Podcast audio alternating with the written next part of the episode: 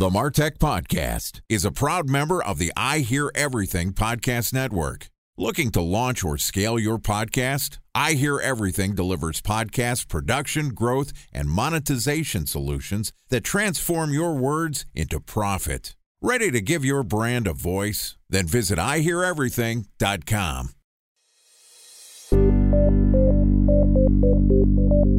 From advertising to software as a service to data. Across all of our programs and clients, we've seen a 55 to 65% open rate. Getting brands authentically integrated into content performs better than TV advertising. Typical lifespan of an article is about 24 to 36 hours. If we're reaching out to the right person with the right message and a clear call to action, then it's just a matter of timing. Welcome to the Martech Podcast, a Ben J. Shap LLC production. In this podcast, you'll hear the stories of world class marketers that use technology to drive business results and achieve career success. We'll unearth the real world experiences of some of the brightest minds in the marketing and technology space so you can learn the tools, tips, and tricks they've learned along the way. Now, here's the host of the Martech Podcast, Benjamin Shapiro. Welcome back to the Martech Podcast. Today we're going to discuss the marketing of ideas. Joining us is Marie Incontrera, who is the founder of Incontrera Consulting, which is a speaker, social media, publicity, and TEDx placement consultancy. Marie's clients include national best-selling authors, medical professionals, science and wellness experts, and she's also the author of a book called Spread Your Ideas: How to Bring Your TEDx-style idea from the blank page to the stage.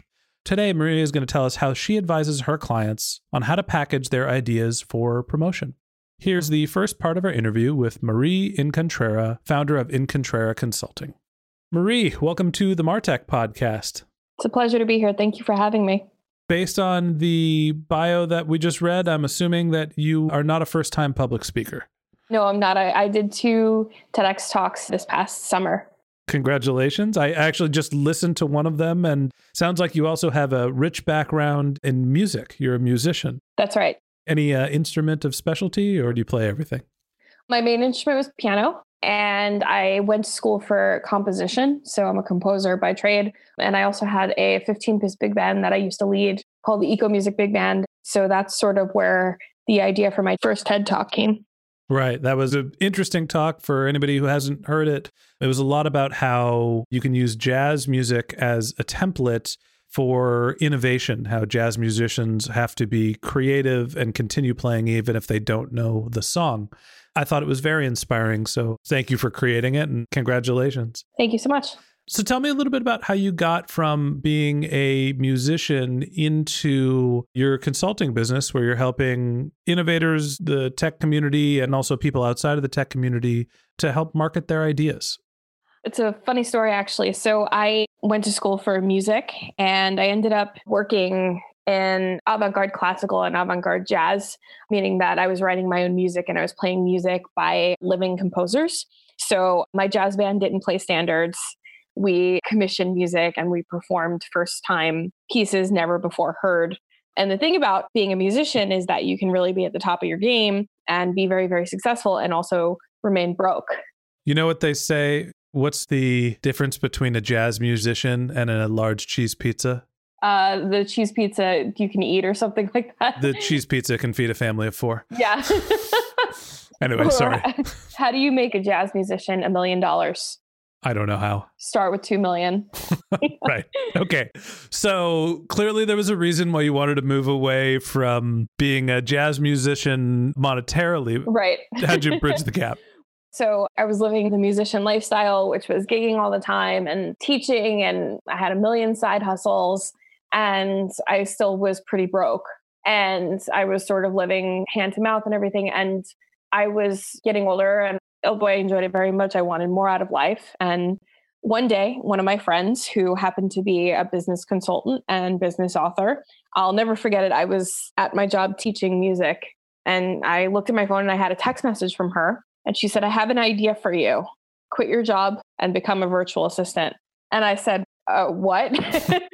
So I spoke with her and we had a couple meetings about it. And she said, I can help you. I have clients who need a virtual assistant. So maybe you could get into this and you'll make more money and you won't have to commute and you could still play music and set your own schedule and all that. So I set a date to quit my job teaching because I was teaching part time. And I made the leap in May of 2016. Tell me what you mean by virtual assistant. So at the time, I didn't start out as a consultant. I started out working doing assistantships basically for online entrepreneurs and executives. Mm-hmm. That could look like anything from miscellaneous email tasks or scheduling tasks or updating their website or helping them proofread copy for certain things. And then eventually people started coming to me for social media and for podcast publicity. And then finally, one of my clients said, Hey, do you think you could pitch me for a TEDx talk? And I said, Well, I'll give it a try. No guarantees, of course, because I knew I loved TED Talks and I thought they were a great model. And I listened to them nonstop, but I didn't know if I would be able to get him on a talk. And within a month, he ended up getting on two. So there's a big leap there between I'm a jazz musician to now I am helping marketing execs get onto TED Talks. And what you're calling a virtual assistant is essentially you started off as an administrative assistant, but you're doing it in a capacity where you're not working in the same office as someone. And that's why you call it a virtual assistant. Exactly. Okay. So you go from being a virtual assistant and that helps you get into doing marketing administration and you learn a little bit about social media and this TED Talk model comes up and you said you were interested in TED Talks. Tell me a little bit about why that was such an interesting channel to you. Well, a TED Talk is a short talk about an idea. And one of my friends had given one, and I thought it was a really brilliant way to create some expertise and some actionability around your idea. And what I started to discover as I started working with this client, who was my virtual assistant client, was that if you're a professional, if you work with ideas, if you're an entrepreneur, you probably have a TED talk in you. It's just a matter of honing it and making it adhere to the TED style. I want to put a pin in talking too much about TED Talks. And I actually want to go into a little detail about how you're helping people cultivate the TED Talk style ideas. Because that's really the central theme of your book, right? Is bringing your idea from a blank page to the stage. So, talk to me about how you work with your clients when they have an idea. Everybody has an idea. Like, I've been a marketing consultant for years. I guess I've been doing it professionally for three years full time, and I'm a podcaster for close to a year now. I don't necessarily have an idea that I'm rushing to be on stage to start shouting from the rooftops. How do you advise people to figure out what they want to say? So, what we would do for somebody who, like what you're saying, oh, I don't know if I have an idea, I'm kind of not rushing for it. If somebody comes to me and says, I don't know if I have an idea, what we do is we look at their content and what they're creating, and we start to look for common themes. That could be anything from one of my clients is a C suite executive who specializes in wellness off the clock. She's really fit and she's really active. So, a lot of her thought leadership and a lot of her blogs are about how wellness affects the C suite in a positive way and how leaders really need to be setting an example by being well and practicing good wellness in their lives. Or another example might be an author client of mine who is a career coach and she has a book about ditching your inner critic at work. Mm-hmm that's an idea. She's always blogging about that. She's always on podcasts talking about that. So you kind of look at what the market wants to hear from you, what your most successful ideas are. And by the way, the longer you're doing something like a podcast or like blogging, you'll start to see motifs. So you start to develop an underlying theme based on looking at the work that somebody has already done, what they've already gone on the record, and you're trying to mine their thoughts for central themes. Exactly. And then we'll take those ideas and we'll really start to hone them down into actionable, short, specific ideas. And we want to look for something that only you can say. So I call this the mindfulness problem. I can't tell you how many clients have come to me and said, Hey, I want to give a talk about being mindful. And I'm like, Yeah, you and everybody else. you know? Yeah. And hey, wellness is important too. Right, exactly. But if you have a very, very specific angle or you are the expert on something, that's when I would say, okay, give the mindfulness talk. Okay, so honestly, what's going through my head is uh, when I launched my consulting business, I tried to write some pithy copy to describe my point of differentiation. And I came up with a tagline that said, My goal is to help you give your brand a voice.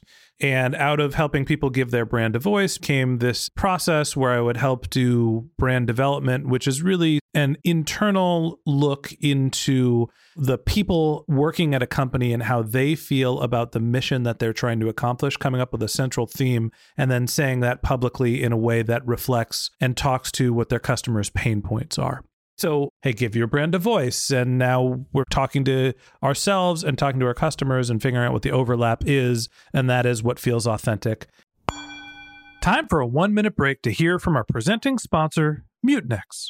In 1919, John Wanamaker said, Half the money I spend on advertising is wasted. I just don't know which half. Well, the advertising landscape has changed since then, and instead of reaching your audience on two channels, you're probably reaching them on 20.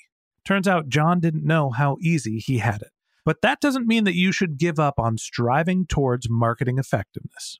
No matter how complex your marketing strategy is, Mutinex Growth OS is the market mix modeling platform that measures the impact of marketing on your bottom line. Mutinex's market mix modeling platform calibrates your insights against the latest market conditions so you can make media and marketing investment decisions confidently and quickly.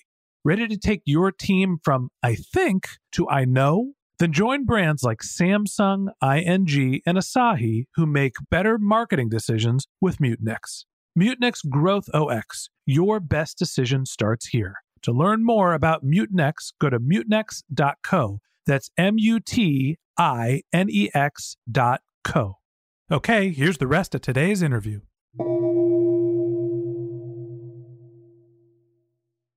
A special thanks to our presenting sponsor, Mutinex. Ready to take your team from I think to I know? Then join brands like Samsung, ING, and Asahi who make better marketing decisions with Mutinex. Mutinex Growth OS, the marketing mix modeling platform that makes measuring ROI fast, easy, and cost effective. Request a demo at mutinex.co. That's M U T I N E X dot co. How do I turn that into a TED talk and why would I think about doing it? Well, that's a great question. And actually, I loved your brand of voice. Thank you. I thought that that might be something that's the idea worth spreading. So I advise that every application should start with my idea worth spreading is. And then you have something super grabby, super thought provoking, something that people can't not click on that. Mm-hmm. Especially if they're looking for something around branding and speaking to your customers and all that. That's your idea worth spreading.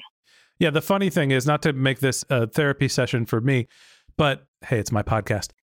the going into that copywriting exercise, I was coming out of a time where I had kind of a painful exit from a company. We left on mutual terms, but it was just time to go. And I was trying to think of what I authentically did well. And I was thinking back to when I was younger and in high school. I did a lot of theater and played a lot of music and was a singer. Nice. So I always felt like my voice was my instrument and I was shoehorned into a digital marketing, performance marketing role and felt like, well, that wasn't really a fit. What I need to be doing is going out and talking to people and understanding sort of the humanity behind what they're doing. Hence, give your brand a voice. Right. Yeah. And that story, just to follow this thread of what would your talk look like? Mm-hmm. And this is sort of how I coach my clients is we say, why are you the expert? Well, that story right there is what's going to draw the audience in it's going to make them interested in you and what you have to say. And that gives you instant credibility on the stage for, hey, why am I talking to you about give your brand a voice? Because I had a big set of pipes in high school. Exactly. Perfect. I mean, of course, you know, there's some honing to that story, but that's basically the long and short of it. And then you start going into your research and what the actionable steps are that they can take. So there's a process here that's really interesting to me about cultivating an idea where I sort of had something that felt inherently genuine to how I wanted to position myself as a consultant.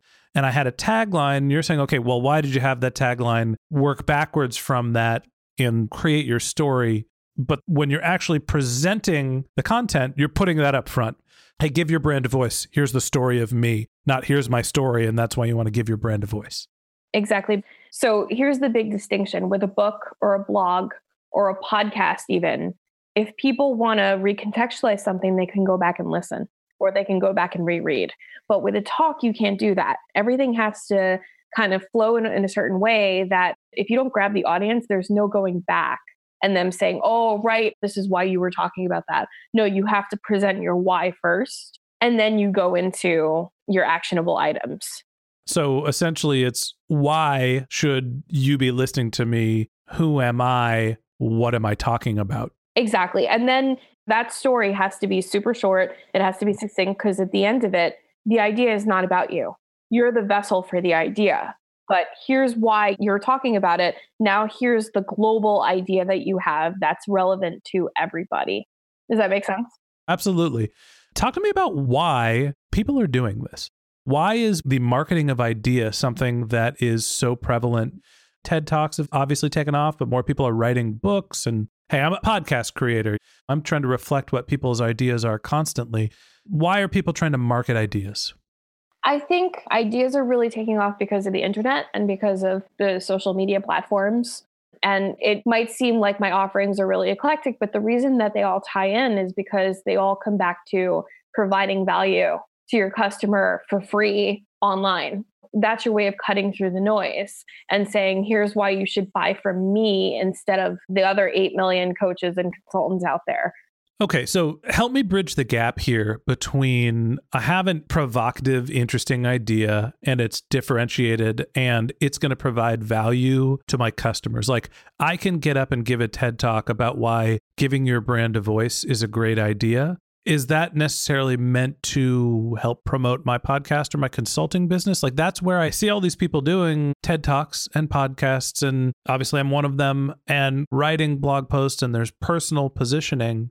And at times, I struggle with the podcast for me is it's lead gen for my consulting business on some capacity, but I'm also trying to make, and I've been very clear about this, an advertising driven business to provide value to the Martech community. So I have a reason for the self promotion. It seems like some people are getting up and giving TED Talks because they want their ideas heard, but I'm not necessarily connecting the dots between how it provides value to their customers. The catch 22 there is that TEDx, you're not allowed to sell from the stage. So you can't say, I have this book and here's why the book is of value. But you can talk about the ideas in the book and the research in the book. Mm-hmm. And really, where TEDx has value is in social proof.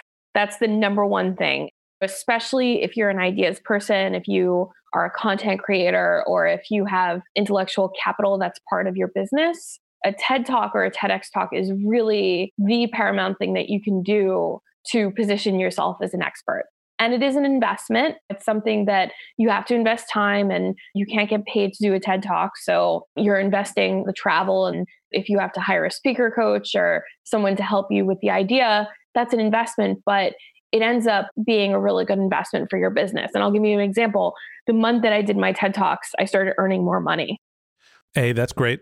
I'm very happy for you. Thanks. I'd love to hear why and how that happened. But I think what I'm taking away from this is and maybe the question that I didn't ask is the who. Who is doing the TED Talks? And it sounds like the way that you're describing the value people are getting out of this is that it is people that are consultants, right? That are in professional services, but their products are basically their idea and it serves as a positioning exercise and an authority building mechanism for them.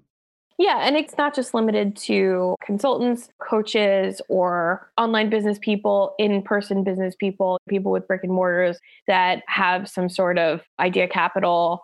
It could be anybody. Anybody can give a TED talk, and that's the really great thing about it. It could be an author, it could be a teacher. One of the best TED talks I saw was from the groundskeeper at Shea Stadium. How to get over consistent losing? Yeah. Sorry, Mets fans. That's hilarious. Sean Bean, I apologize. I tend to agree with you, but you know. Yeah. Um, but I think his talk was about the athlete's mindset and what that means. So that's just an example. Anybody can give a TED talk as long as it's well positioned and they are an expert in something. Interesting. I want to hear about the mechanics of TED Talks. And specifically, I want to hear about how your business performed after you gave your TED Talks. But let's land the plane here on this episode. And we're going to talk about that one tomorrow. So that wraps up this episode of the Martech podcast. Thanks to Marie Incontrera, the founder of Incontrera Consulting, for joining us. In part two of this episode, which we'll publish tomorrow, Marie is going to tell us about how and why the TEDx platform is valuable for the distribution of ideas. And if you can't wait until our next episode and you'd like to learn more about Marie, you can click on the link to her bio in our show notes or go to incontrera.com. That's I N C O N T R E R A.com. If you're a subscriber to the Martech podcast, thank you for being a member of our community. We always want to hear from you, so we created benjshap.com slash question, where you can send us your marketing questions, which we'll answer live on our show. Of course, you can always reach out on social media. My handle is Ben J. Shap, B E N J S H A P, on LinkedIn and Twitter. And if you haven't subscribed yet and you want a weekly stream of marketing and technology knowledge in your podcast feed, in addition to part two of our conversation with Marie and Incontrera, we've got some great episodes lined up over the next few weeks. So hit the subscribe button in your podcast app, and we'll be back in your feed tomorrow morning. Okay, that's it for today, but until next time, my advice is to just focus on keeping your customers happy.